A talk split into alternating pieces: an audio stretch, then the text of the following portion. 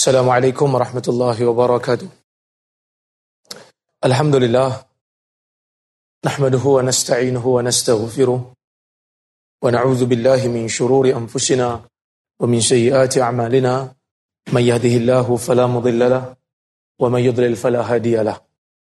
أشهد أن لا إله إلا الله وحده لا شريك له وأشهد أن محمدا عبده ورسوله.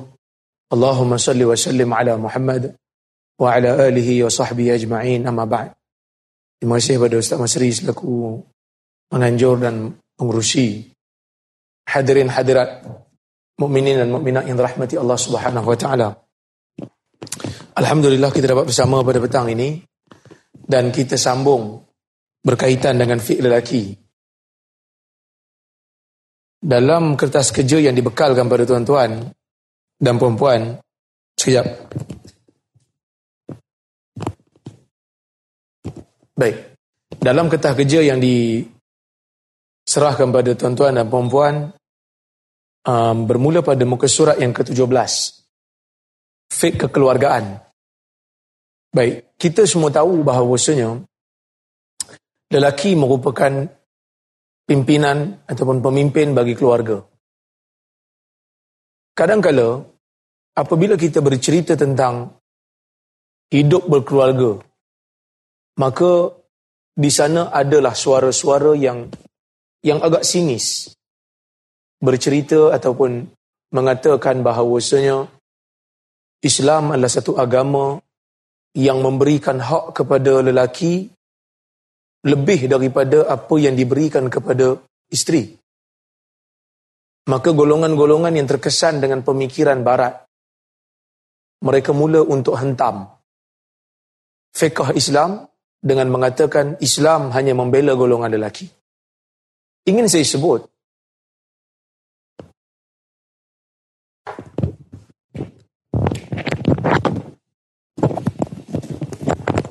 Ingin saya sebut di sini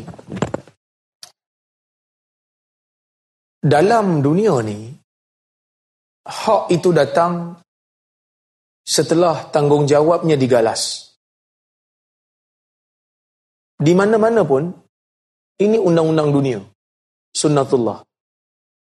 Bahkan Islam mengakui benda ni. Hak itu datang setelah tanggungjawab digalas. Islam meletakkan tanggungjawab bagi seorang anak untuk taat kepada kedua ibu bapanya.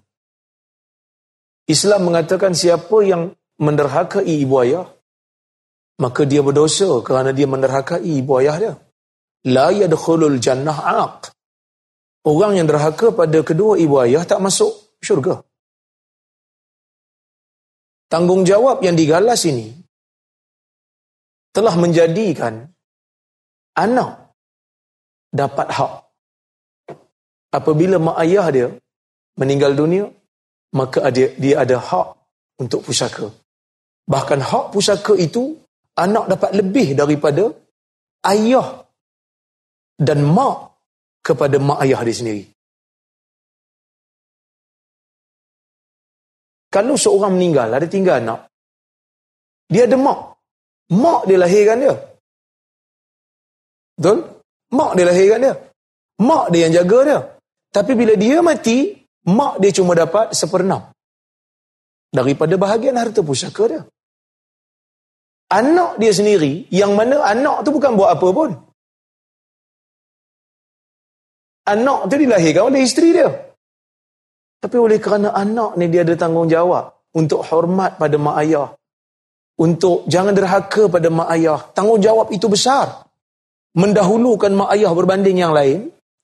Maka kerana itulah dia dapat hak.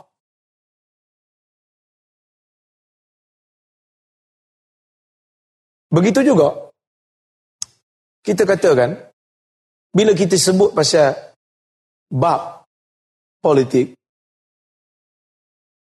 ahli sunnah mengatakan rakyat tidak boleh memberontak ke atas pemimpin. Boleh untuk tak setuju. Orang sekarang ni tak setuju pun dia kata khawarij. Kalau tak setuju kata khawarij, Bilal jadi khawarij bila tak setuju dengan Umar. Dalam bab pembahagian harta ketika mana berlakunya pembukaan Iraq.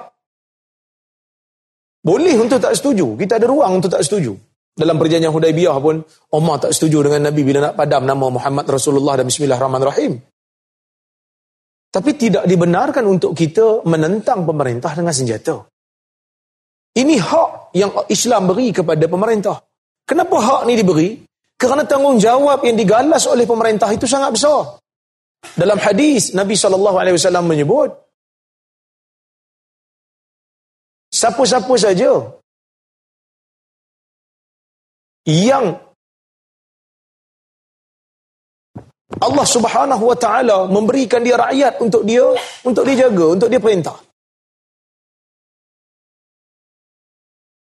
Ma min ahadin yasta yastar'ihi Allahu ra'iyatan mata yawma yamut illa wa huwa ghashun li ra'iyatihi illa harrama Allahu alaihi alaihi al-jannah.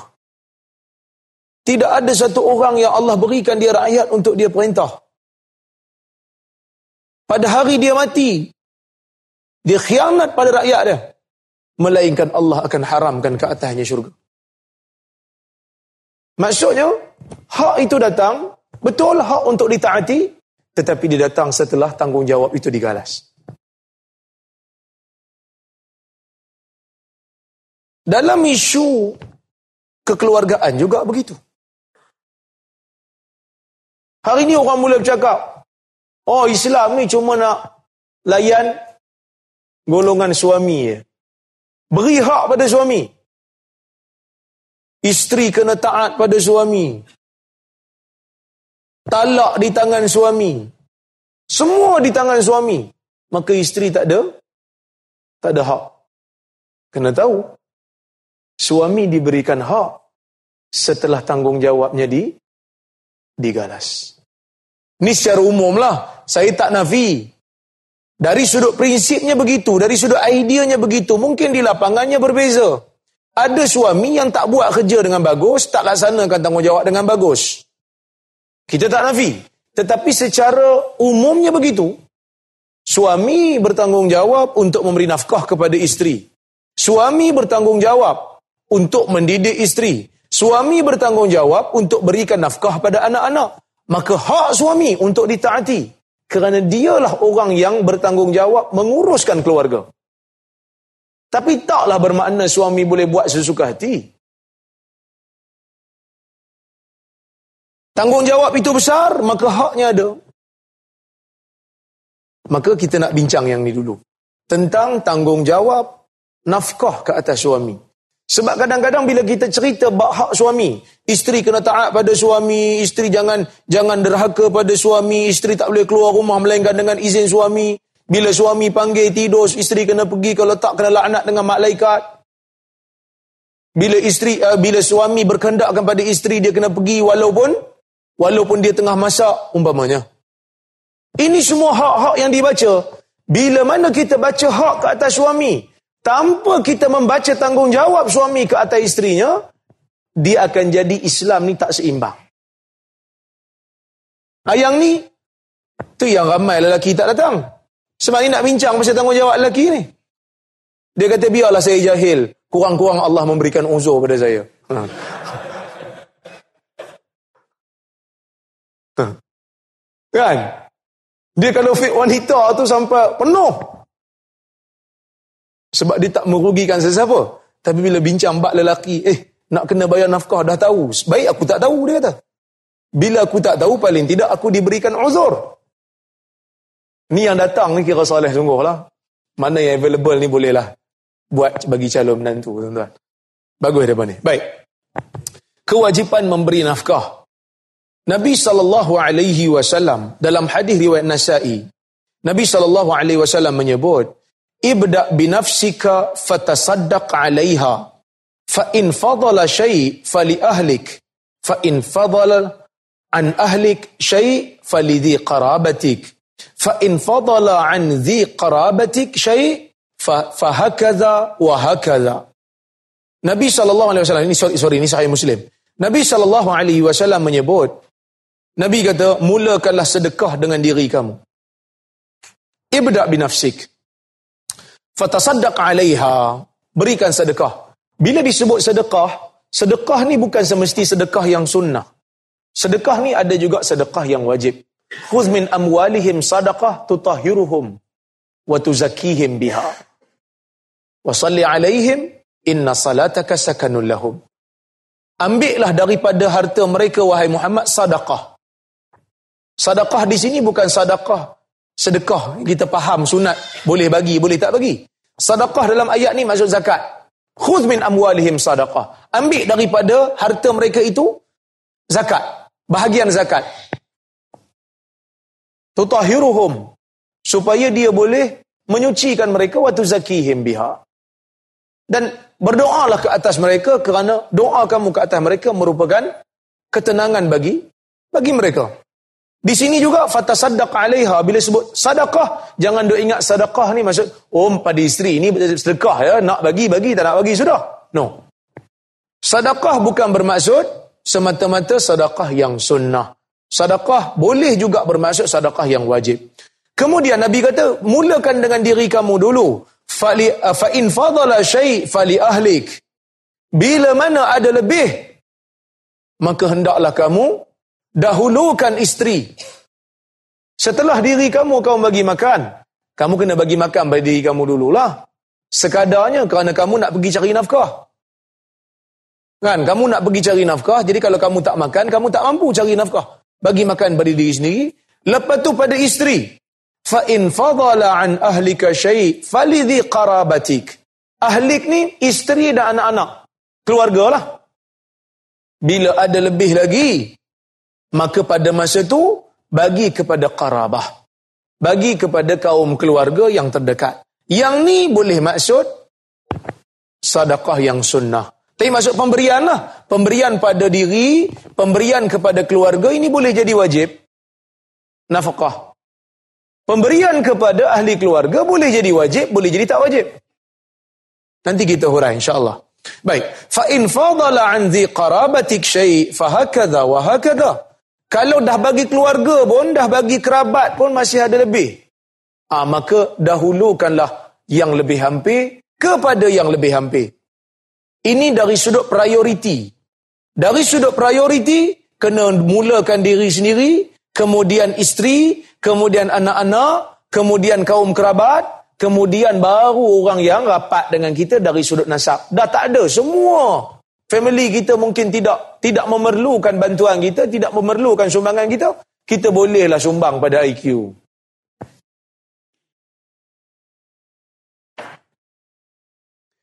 Hadis yang kedua, an Abi Hurairah taqal, qala Rasulullah sallallahu alaihi wasallam, tasaddaqu faqalla rajulun ya Rasulullah indi dinar qala tasaddaq bihi ala nafsik qala indi akhar. Qala tasaddaq bihi ala zawjatik. Qala indi akhar. Qala tasaddaq bihi ala waladik. Qala indi akhar. Qala tasaddaq bihi ala khadimik. Qala indi akhar. Qala anta absar. Hadis riwayat Nasai. Ya? Di, di uh, sanad ini dinilai hasan oleh sebagian ulama hadis. Daripada Abu Hurairah radhiyallahu anhu Nabi kata hendaklah kamu memberi sumbangan, hendaklah kamu bersedekah. Faqala rajulun berkata seorang lelaki ya Rasulullah indi dinar. Ya Rasulullah pada aku ada ada sedinar. Nabi kata tasaddaq bihi ala nafsik. Sedekah pada diri kamu sedinar tu. Bagi pada diri kamu dulu. Qala indi akhar. Aku ada sedinar yang lain. Bukannya sedinar aja. Tadi sedinar tu bagi tahu je. Ah bagi pada diri kamu. Tapi ada satu yang lain lagi Rasul. Ada, ada satu lagi, sedina lagi. Nabi kata, hendaklah kamu bagi pada isteri. Ini menjadi hujah bagi sebahagian ulama yang mengatakan bahawasanya nafkah ke atas isteri lebih utama daripada nafkah ke atas mak ayah. Nafkah pada isteri lebih utama daripada nafkah pada mak ayah.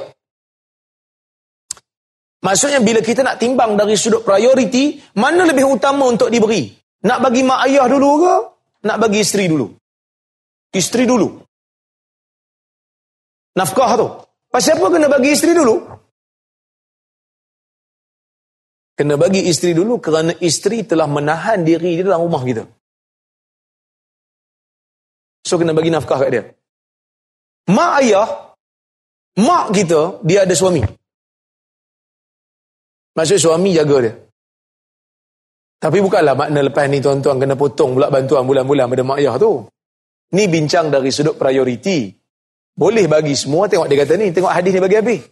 Bila bila baca hadis tak habis ni problem ni. Kan? Bila baca hadis tak habis ni problem. Nabi bagi tahu bila satu orang dia ada duit, mula-mula Nabi kata bagi diri dia dulu. Ada lebih bagi isteri. Kemudian dia, dia kata lagi, indi akhar. Adalah satu dinar lagi. Anak. Isteri dengan anak, isteri dulu. Lepas tu baru anak. Qala indi akhar. Ada orang lain, ada sedinar lain. Tasaddaq bihi ala khadimik. Bagi hamba kau. Sebab hamba ni kena bagi makan kan? sebagai hamba engkau. Qala indi akhar qala anta absar. Engkau lebih engkau lebih faham. Engkau lebih lebih berpenglihatan dalam isu ni nak bagi siapa. Maksudnya Nabi bagi tahu benda yang mesti diberi. Bila ada duit yang sikit, siapa dulu nak utamakan? Diri sendiri, isteri, anak-anak, hamba. Kerana ni memang di bawah tanggungan seorang lelaki. Ada lebih lagi bagi mak ayah. Ada lebih lagi. Ini yang kerabat ni bagi adik-adik, bagi kakak yang susah. Maksudnya Islam meletakkan prioriti satu demi satu. Dan benda ni tak ada masalah pun sebenarnya dalam masyarakat kita kan. Kadang-kadang benda ni diamalkan. Cuma kita nak bincang dari sudut prioriti. Mana nak bagi dulu? Nak bagi mak dulu ke nak bagi isteri dulu? Kalau tak cukup, bagi isteri dulu. Maksud kalau isteri lapar di rumah, kita bagi pemberian pada mak dulu. Sedangkan mak tak lapar. Mak tak lapar, isteri lapar di rumah. Kita kena bagi isteri dulu. Kerana mak dia ada suami. Tapi mak saya, suami dia dah meninggal lama Ustaz. Dia ada pusaka suami dia. Kalau mak tu lapar, okey kita kita bantu, wajib bantulah. Bila kita ada kelebihan. Cuma kita bincang dari sudut prioritinya. Dari sudut prioritinya. Baik. Orang-orang yang wajib untuk dinafkahi. Dalam fikman haji disebutkan bahawa mereka yang perlu dinafkahkan boleh dibahagikan kepada lima kategori lah. Yang pertama nafkah pada diri sendirilah. Yang ni penting. Kemudian nafkah pada isteri. Sebahagian ulama, saya tak nafikan, sebahagian ulama mengatakan anak-anak dulu baru isteri. Tetapi pandangan yang tepat dalam dalam mazhab Syafi'i dan juga pandangan ini juga yang tepat di sisi Ibn Usaimin. Dia mengatakan isteri dulu. Kemudian baru datang anak-anak kerana isteri telah menyerahkan diri dia kepada suami dan telah mengurung diri dia pada suami. Maka isteri dulu. Kemudian baru anak-anak. Kemudian nafkah kepada furu' nafkah kepada keturunan di bawah. Furu' ni masuk keturunan di bawah. Anak, cucu, cicit, piat, piut. Okey? Baik. Nafkah kepada usul. Usul masuk ke atas. Atas kita. Ayah, tok, nenek, moyang. Lepas moyang apa? Monyet. Kan? Ha, maksudnya kata. Yang usul, dia datang selepas furuk. Bawah dulu, lepas tu baru atas. Baik. Nafkah selain daripada yang di atas. Maksudnya ahli keluarga yang rapat lah. Ahli keluarga yang rapat. Lepas datang ahli keluarga yang rapat, barulah datang nafkah apa ni, pemberian pada orang lain. Maksudnya sumbangan pada orang lain. Okey. Kewajipan memberi nafkah kepada isteri. Okey. Ni ijma' ulama bukan kata ijma' uh, biasa-biasa ni ijma' sungguh kerana Quran sebut, sunnah pun sebut. Kata Allah Subhanahu wa taala ar-rijal ar-rijalu qawwamuna 'ala an-nisa bima faddala Allah ba'dahum 'ala ba'd wa bima anfaqu min amwalihim. Ar-rijalu qawwamuna 'ala an-nisa. Lelaki adalah pemimpin yang berdiri di atas kaum wanita. Bima faddalallahu ba'dahum 'ala ba'd dengan kelebihan yang Allah Taala bagi pada sebahagian manusia berbanding sebahagian yang lain. Maksudnya ada kelebihan pada lelaki yang tak ada pada perempuan. Ada kelebihan pada perempuan yang tak ada pada lelaki. Ini biasa. Kelebihan-kelebihan ni Allah Taala bagi tak sama. Kelebihan ni bukan untuk dibanding-banding, tapi kelebihan ni untuk lengkap melengkapi. Dia jangan salah faham. Bila Nabi sebut tentang hadis, orang perempuan macam tulang rusuk. Walaupun ada sebahagian tafsir perempuan dicipta daripada tulang rusuk, tapi sebenarnya tafsiran yang tepat, perempuan seperti tulang rusuk, yang mana kalau kamu pergi untuk luruskan dia, kamu akan patahkan dia. Kalau kamu biarkan dia, kamu akan dia akan kekal bengkok. Istausu bin nisa'i khaira kata Nabi. Hendaklah kamu pesan pada orang perempuan yang baik-baik. Golongan-golongan yang inti hadis. Mereka kata hadis ni seolah-olah macam hadis ni seolah-olah macam nak merendahkan martabat wanita. Dah dah dah, bukan merendahkan. Nabi nak bagi tahu tentang tabiat wanita yang berbeza daripada lelaki. Yang mana tabiat wanita ni beza pada lelaki bila mana Nabi kata dalam hadis naqisatu aqlin wa din. Orang perempuan ni akalnya kurang, agamanya kurang. Bodoh ke Ustaz? Dalam hadis itu sebut. Dalam hadis itu Nabi akui. Nabi kata, aku tidak pernah melihat seorang lelaki yang akalnya bagus tetapi tewas dengan perempuan. Masa perempuan mandai lagi. Sebab itu bila nak baca hadis, baca baca depan, baca ujung. Jangan baca depan separuh. Takut-takut nanti salah faham. Hadis ni bukan Nabi nak kata perempuan bodoh. Tapi nak bagi tahu orang perempuan kurang guna akal dia. Dia lebih guna emosi dia. Maksud emosi depan, akal belakang. Sebab itu Nabi kata bila kamu pergi nak luruskan dia, kamu akan patahkan dia. Kerana dia tidak dicipta untuk menggunakan akal lebih banding emosi dia. Kalau kamu biarkan dia begitu, kamu dia akan kekal bengkok. Dia akan layan emosi dia. Yang mana emosi dia ni diperlukan ketika mana dia nak jaga anak-anak dia. Perlu. Dan emosi dia diperlukan supaya dia boleh tahan untuk taat pada kita. Kan kadang-kadang isteri, suami marah kat dia kan. Awak tak boleh buat macam tu. Isteri pun, bila kena marah dengan suami, dia buat apa? Biasanya lah. Dia menangis lah. Dia lari lah masuk bilik, cari bantal kan. Pekuk kan.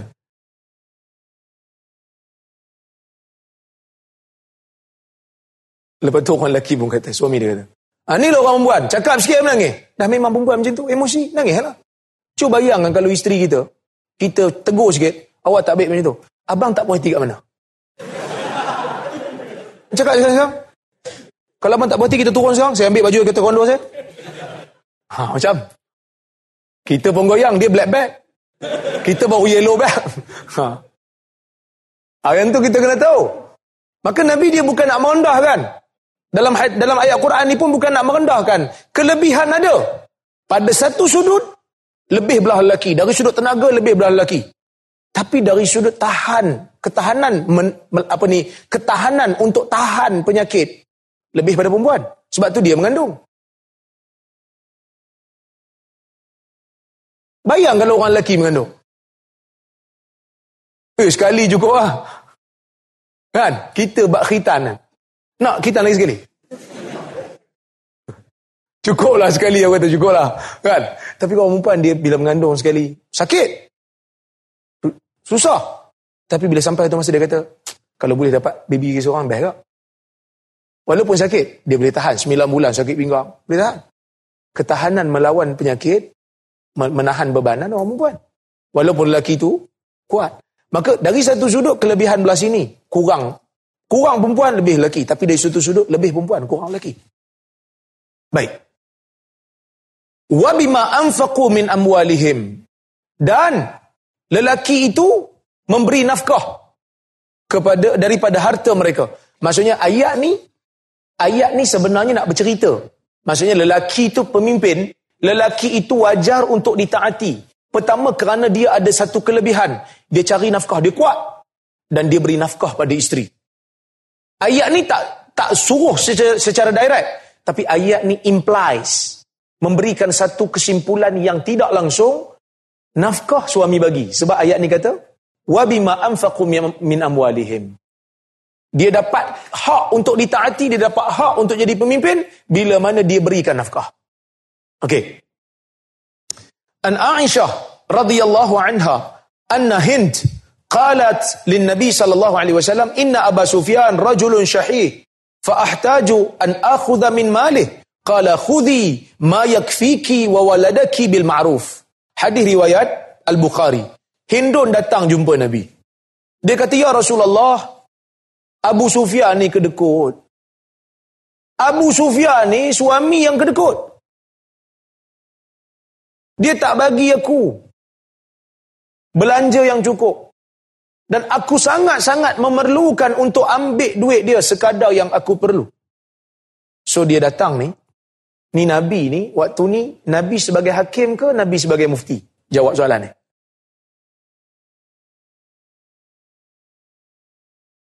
Ha? Nabi bila dia bagi fatwa, bila dia bagi pandangan, kadang-kadang dia bagi pandangan sebagai ketua negara. Kadang-kadang dia bagi pandangan sebagai suami. Kadang-kadang dia bagi pandangan sebagai qadhi, hakim, mahkamah. Kadang-kadang dia bagi jawapan sebagai peranan dia mufti. Kan? So yang ni lebih kepada fatwa. Tak, tak boleh kata Nabi Hakim lah masalah ni. Sebab kalau Hakim dia mesti panggil Abu Sufyan. Dengar daripada dua-dua pihak. Baru, baru betul. Hakim tak boleh dengar sebelah, sebelah pihak. Yang ni fatwa. Dan ulama ambil hadis ni untuk kata, kadang-kadang kita tak perasan. Ulama dia tengok dalil ni, dia kata, kalau yang yang yang zahirnya apa? Isteri kalau suami tak pergi belanja, dia boleh ambil kan? Yang tu yang zahir. Tapi sebenarnya ada hukum lain kat sini. Siapa perasan? Ngantuk ni kan, bentang-bentang ni. Saya saja nak bagi teka-teki sikit. Apa yang ulama nampak bila kat sini? Selain daripada boleh ambil harta suami, tanpa izin suami, bila suami tak bagi nafkah, boleh ambil. Selain daripada tu, apa yang ada dalam hadis ni yang kita boleh simpulkan? Agak-agak lah kalau tuan-tuan jadi mustahid. Agak-agak. Tuan-tuan perasan tak dekat sini? Ulama Al-Imamun Nawawi umpamanya mengambil hukum boleh si isteri mengumpat suami depan depan mufti bila mana diperlukan. Mengumpat tak ni? Ya Abu Sufyan ni kedekut Rasulullah. Nabi jawab soalan dia. Nabi tak kata, Masya Allah, hang telah mengumpat suami hang. Bertakwalah pada Allah. Pergi balik. Ha, yang tu, kalau macam tu, golongan inti hadis boleh hentarlah hadis ni. Tapi Nabi terima. Untuk fatwa, boleh bagi tahu keburukan seseorang yang ada kaitan dengan kita untuk angkat kezaliman yang dibuat pada diri kita. Fatwa boleh, dalam mahkamah boleh. Dalam mahkamah orang nanya kita, kita boleh bagi tahu ke hakim. Ya hakim, saya nak dakwa dia sebab apa? Sebab dia dicuri duit saya. Hakim tak boleh kata, ini umpat, saya tak mau terlibat dengan mengumpat ni. Ni bab-bab yang dibenarkan mengumpat selain daripada ilmu hadis. Ilmu hadis pun mengumpat juga. Perawi ni da'if, perawi ni da'if kan. Itu mengumpat juga. Dibenarkan kerana agama. Yang ni dibenarkan kerana nak menjaga hak Cuma para ulama dia kata kalau boleh sembunyikan sembunyikanlah. Jangan kalau ramai orang kan, janganlah kata suami saya, kata suami kawan saya. Ataupun ada satu orang tu suami dia sekian. So kita buat satu cerita supaya orang tak nampak itu lebih baik. Tapi yang ni sebab dia dengan Nabi saja. Dan Abu Sufyan ni pun sahabat Nabi. Maka Nabi pun jawab, Nabi kata, Khuzi ma yakfiki wa waladaki bil ma'ruf. Ambil harta dia sekadar yang cukup untuk engkau dan untuk anak engkau. Sekadar cukup. Maksudnya kita tahu suami simpan duit dekat bawah almari. Ataupun suami simpan duit kat bank. Kad dia simpan bawah almari. Ambil. Boleh ambil. Tapi jangan ambil semua. Ambil bil ma'ruf. Maksudnya ambil sekadar yang cukup. Ha, ambil sekadar yang cukup. Jadi bahaya tu kan. Ah, simpan bagi tak nampak. kan. Tapi sebenarnya kena bagilah. Maksudnya Nabi tekankan kewajipan untuk beri nafkah. Baik, cuma ada dua keadaan lah, dua syarat yang kita kena tengok dalam ni, di muka surat 18 ni, nombor satu tu dia kata, apabila si isteri membenarkan dirinya digauli oleh suami, apabila suami mahu melakukannya dengan cara yang haram, maka nafkah tetap wajib diberi kepada isteri tersebut. Apabila si isteri enggan membenarkan dirinya digauli tanpa sebab yang dibenarkan syarak, maka gugurlah kewajipan memberikan nafkah kepadanya kerana dia dikira nusyus. Okey, sekarang ni ulama berbeza pendapat. Wajib bagi nafkah pada isteri ni disebabkan akad kahwin ke disebabkan isteri serah diri dia pada suami? Yang tu ulama beza pendapat. Pendapat yang pertama ialah pendapat majoriti ulama. Mereka mengatakan, wajib bayar nafkah ni bukan bila akad. Akad nikah semata-mata tak wajib lagi bayar nafkah. Wajib bayar nafkah bila isteri serah diri pada suami. Hak tu yang nikah gantung dia orang minjang tau. Nikah gantung, bukan nikah apa dia panggil? Nikah khitbah. Tak bersama kan? Cuma ikatan saja. So nafkah tak wajib lagi bayar sebab sebelum isteri serahkan diri pada suami. Ini pendapat majoriti ulama. Kerana mereka mengatakan akad mewajibkan mahar.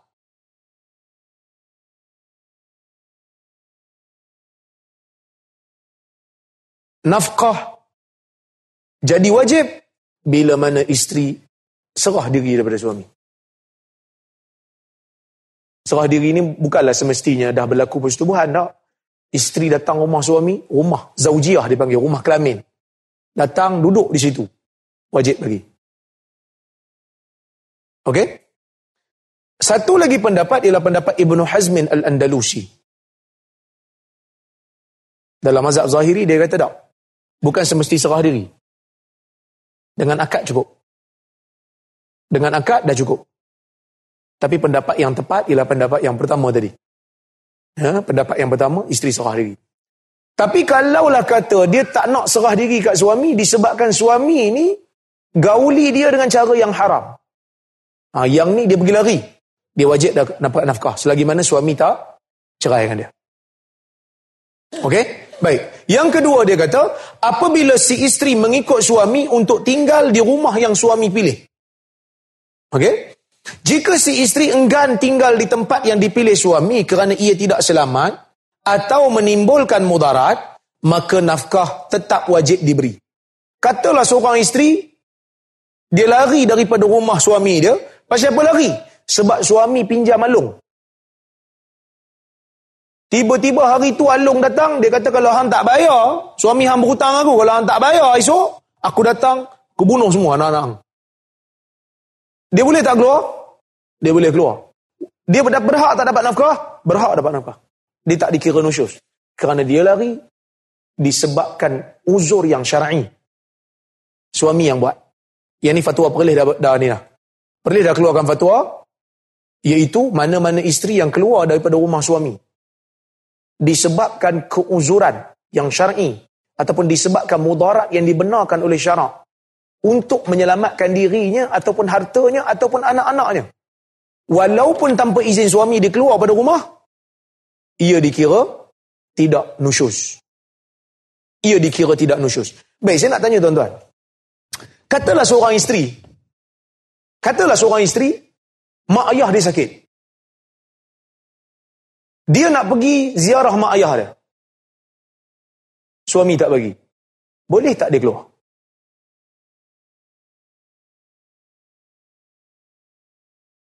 Ha? Mak ayah dia nazak dah ni. Dia pun nangis-nangis. Bang, mak ayah dah, mak saya dah nazak. Umpamanya dia katakan, saya minta izin saya nak pergi ziarah dia. Mungkin ni kali terakhir saya nak jumpa dia. Suami dia jegir kat dia. Bukan mak saya. Duduk rumah ni. Buat kopi.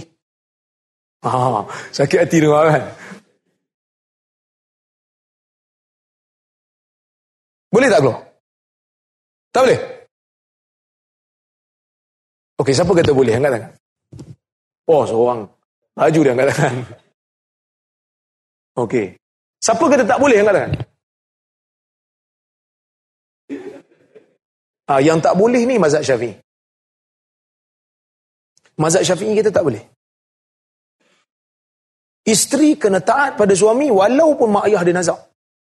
Kerana mereka mengatakan, taat pada suami itu lebih utama daripada mak ayah. Mereka berdasarkan kepada satu hadis riwayat Tabarani yang mana seorang perempuan di zaman Nabi mak ayah dia sakit. Suami tak bagi keluar. Nabi suruh taat pada suami sampai mak ayah dia meninggal. Nabi kata dia dapat syurga sebab dia taat pada suami dia. Tapi hadis ni tak sahih. Yang kata boleh keluar tadi. Ikut mazhab mana? Yang ni ikut Hanafi. Hanafi kata boleh. Bahkan sebahagian Hambali pun kata boleh.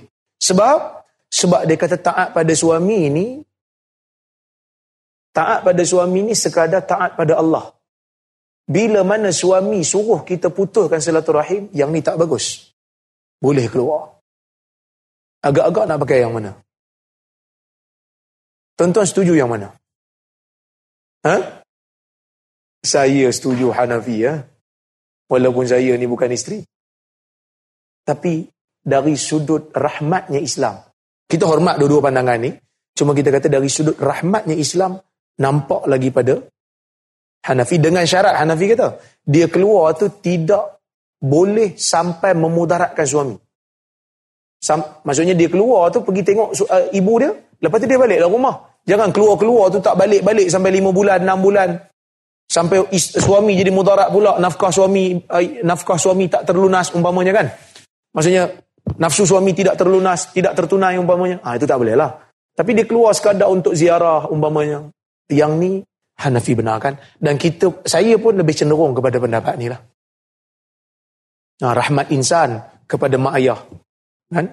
Sebab mak ayah dah jaga dia apa semua takkan kita tak bagi dia nak tengok. Ada ke suami teruk punya Ustaz? Saya tak tahulah. Tapi saya tak lah. Cik.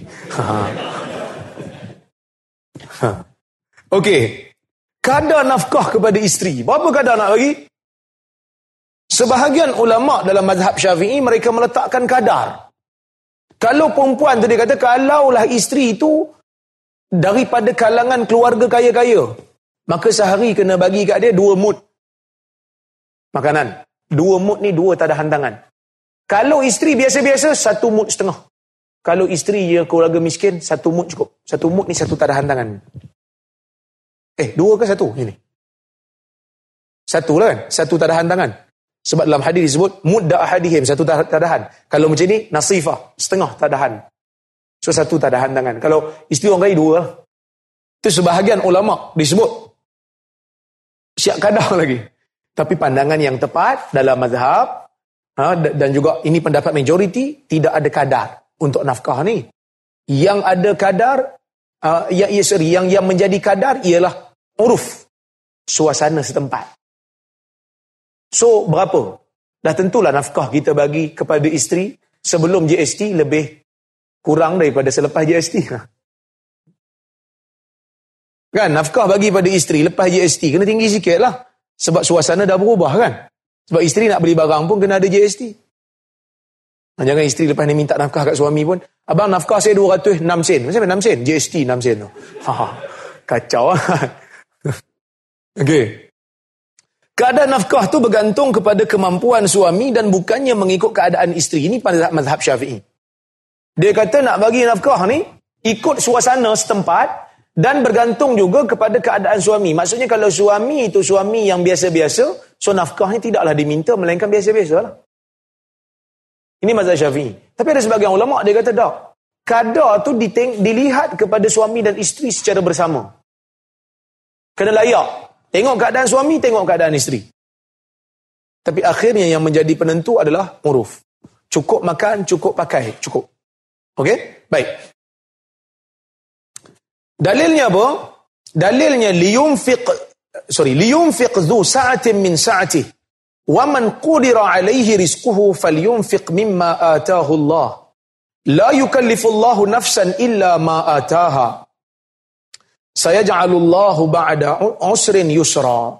Hendaklah suami yang mempunyai kemampuan, yang mempunyai kekayaan memberikan nafkah berdasarkan kekayaan yang dia ada. Siapa yang Allah sempitkan rezekinya, hendaklah dia beri rezeki. Dia berikan kepada orang yang di bawah tanggungan nafkah itu rezeki sekadar apa yang Allah berikan kepadanya.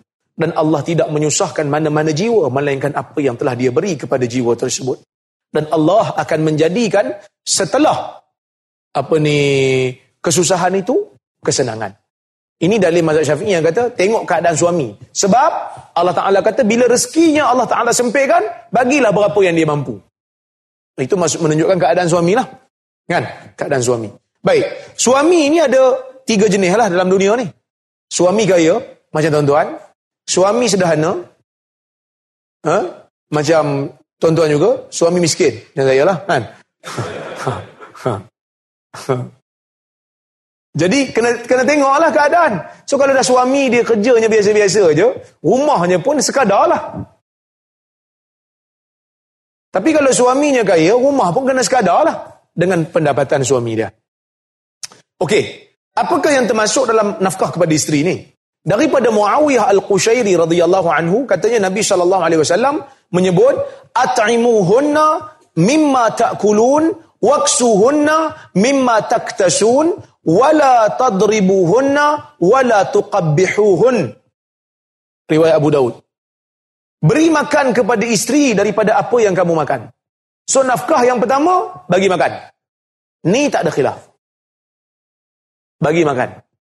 Yang kedua beri pakai beri baju. Baju yang selayak untuk dia pakai menutup aurat dia bila dia keluar. Kena bagi. Okey wala tadribuhunna jangan pukul dia jangan maki hamun dia okey ini antara uh, nafkah yang wajib suami bagi pada isteri dia apa dia makan pakai tapi dalam hadis ni tak sebut tempat tinggal Pasal tak sebut tempat tinggal? Quran dah sebut. Tempat tinggal pun kena bagilah. Kan? Kita bagi pakaian, bagi makan, lepas tu kita duduk luar. Oh, kacau lah pula kan. hadis tak sebut. Tak hadis hadis sebut tapi dia tak sebut uh, tempat tinggal sebab Quran dah sebut. Okey. Selain daripada makanan dan pakaian, antara perlu perkara perlu yang disediakan uh, perkara yang perlu disediakan oleh suami ialah tempat tinggal, tempat tinggal yang sesuai untuk isteri duduk. Yang kedua, perkara yang diperlukan untuk kebersihan dan kecantikan apabila si isteri berhias-hias untuk suami dan suami atau suami minta untuk dia berhias, nanti saya urai benda ni. Pembantu rumah apabila si isteri yang sepertinya eh, ah, sepertinya itu kebiasaannya mempunyai pembantu. Ni, saya nak bagi tahu. Kita bincang luas sikit daripada kerangka uh, apa yang disebut dalam kata kerja ni. Kan? Itu yang penting datang seminar tu. Kan? Kalau setakat apa yang nak hurai benda yang dalam ni je, baik, ambil nota balik, baca balik rumah je kan? Baca balik rumah je. Baik.